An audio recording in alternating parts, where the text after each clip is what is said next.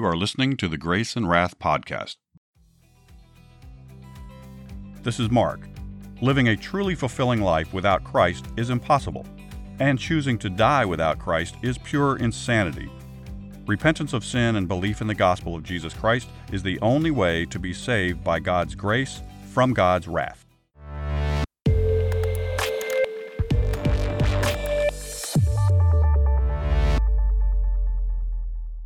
Two camps. Jacob and his family were going back to his homeland. Suddenly, God's angels met him. With that, he knew he was not alone, so he called the place Two Camps. From there, he sent messengers to his brother Esau, saying, I'm coming home with all my possessions, and I'm hoping you'll accept me. The messengers came back and said, Your brother is coming with four hundred men. This struck fear in Jacob's heart. He immediately divided everything into two camps, saying, If Esau attacks one camp, the other can escape. He prayed, O God of Abraham and Isaac, you told me to come back to my country. You said I'd prosper here. I'm not worthy of the kindness you've shown me. I left this land with only my walking stick. Now I'm two camps. Please rescue me from my brother. You said my descendants would be as hard to count as the sand on the seashore. He then prepared gifts for his brother, which included goats, sheep, camels, cows, and donkeys. He divided them into three groups and sent them ahead. He told his servants, When Esau comes to the first group, say to him, Your slave Jacob is sending these to you. Look, you can see him back there. He told the second and third the same things. He was hoping these things would help Esau be more forgiving. He then spent the night waiting for his brother's arrival in the morning. Since he couldn't sleep, he went off to be by himself. Suddenly a man appeared and grabbed him. Jacob fought back, and the two of them wrestled all night. At daybreak, the stranger saw that Jacob was determined not to lose this fight. So the man struck Jacob's side and dislocated his hip socket. He said, I've got to go. It's daybreak. Jacob said, I won't let you go until you bless me. The man said, What's your name? I'm Jacob. The man said, No, that's no longer your name. You'll be called Israel, which means wrestled with God. You've fought with God and have lived to tell about it. Jacob said, What's your name? The man said, I'm not telling you my name. With that, he blessed Jacob. Jacob called the place God's face. He said, I've seen God's face and I'm still alive. Jacob limped back to his camp. Off in the distance, he could see Esau and his 400 men coming. He put each of his families into different groups, and then he went out front. He bowed seven times as he hobbled toward his brother. Esau ran up to him and gave him a hug. Both men cried.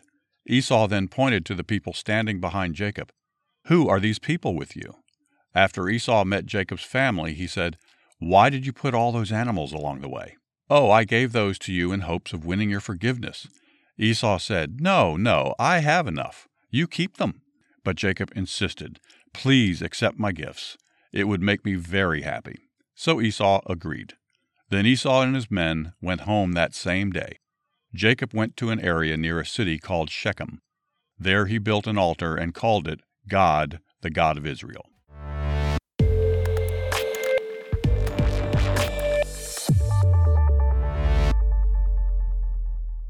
I'm going to read another commentary from Ray Comfort's Evidence Bible.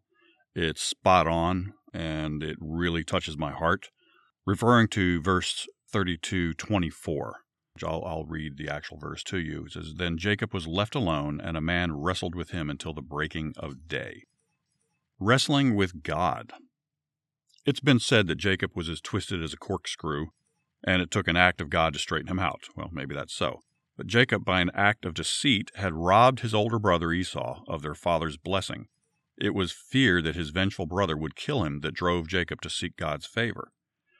It is legitimate to come to the Savior in fear.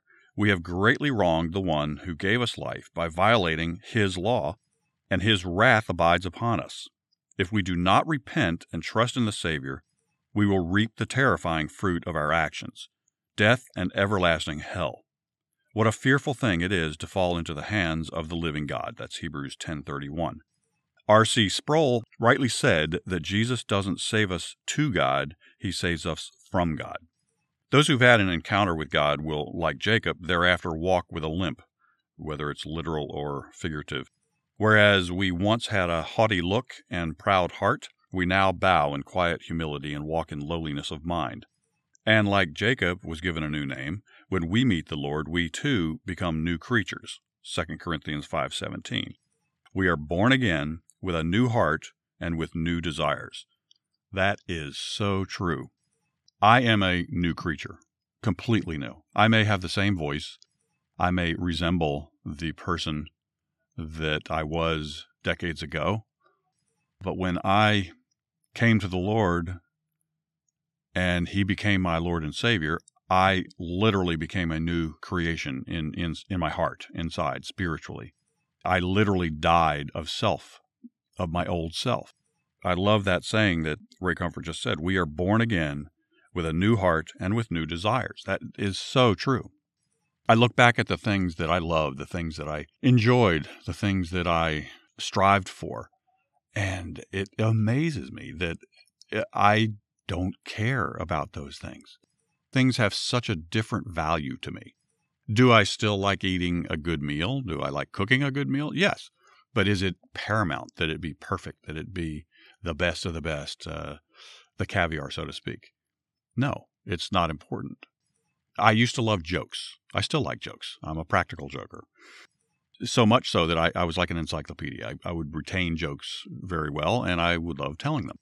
Problem is, once I was became a new creation, the jokes 90% of the jokes that I told, which I learned mostly from bartending and whatnot in the evenings while I went to school, most of the jokes were rude at best, racist, sexist, very derogatory, I thought they were hilarious, but they are not what a Christian should be talking about.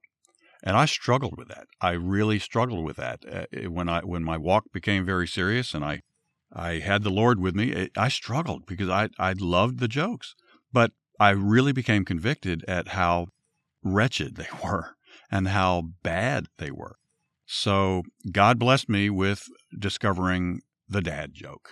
I, I feel sorry for my wife and the, the folks in my life because now they are subjected to a whole bunch of dad jokes. Um, some are good, some are dad jokes. but at least I get to satisfy my need for, for humor. I might even share a few with you guys one of these days. Well, speaking of that, my, my neighbor, my neighbor's house got broken into last week. I couldn't believe it. I mean, somebody stole their limbo stick. I mean, how low can you go? Anyway, that's the only dad joke I'll I'll hit you with. But I, am not kidding about desires. I used to love partying and doing. I grew up in the 70s and 80s, so partying and drinking, and I have no desire whatsoever for any of that stuff now. I'm I am free of of any desire for any substances, and it's it's strange. Lust, hey, like any red-blooded American, as they say, I would find myself unintentionally sexualizing women. I would look at women and I would judge them. How wretched that was. I mean, I, I can't imagine doing that to a woman today. I respect my sisters. I love my sisters. They're they're made in the image of God. They're they're someone's daughter, someone's mother, someone's sister. It's amazing how God will change you. I'm sorry I've gone off on a tangent. Let me just finish reading this. And just as Jacob wrestled alone with God, each of us must make our own peace with God. No one else can do it for us. Notice that Jacob said he would not let go until he blessed him. God honors persistence. Seek God's blessing until you know that you have peace with him. Call in the name of the Lord. Be like the blind man Bartimaeus, who in desperation called to Jesus despite the rebuke of those around him. That's Mark 10:48. Do not give up until you have made your own call and election sure. That's 2 Peter 1:10. After you encounter God, be earnest always to keep his smile on your life. Jacob asked God for his name and then rejoiced that his life had been preserved. Once you have come to know him, who suffered for you, you will rejoice with joy unspeakable and never forget the name of the one whose blood preserved you for his everlasting kingdom. If you haven't already, I encourage you to heed the Lord's call Turn from your sins, believe the gospel, and receive the gift of salvation that Jesus is offering you right now. If you like what you're hearing, please like and subscribe to the program. And please consider giving us a good review. It really does help. You can also find us on Instagram and Twitter at Grace and Wrath and on the web at graceandwrath.com. Thanks for listening. This is Mark signing off for now, so ride hard, pray often, and talk about Jesus wherever you go.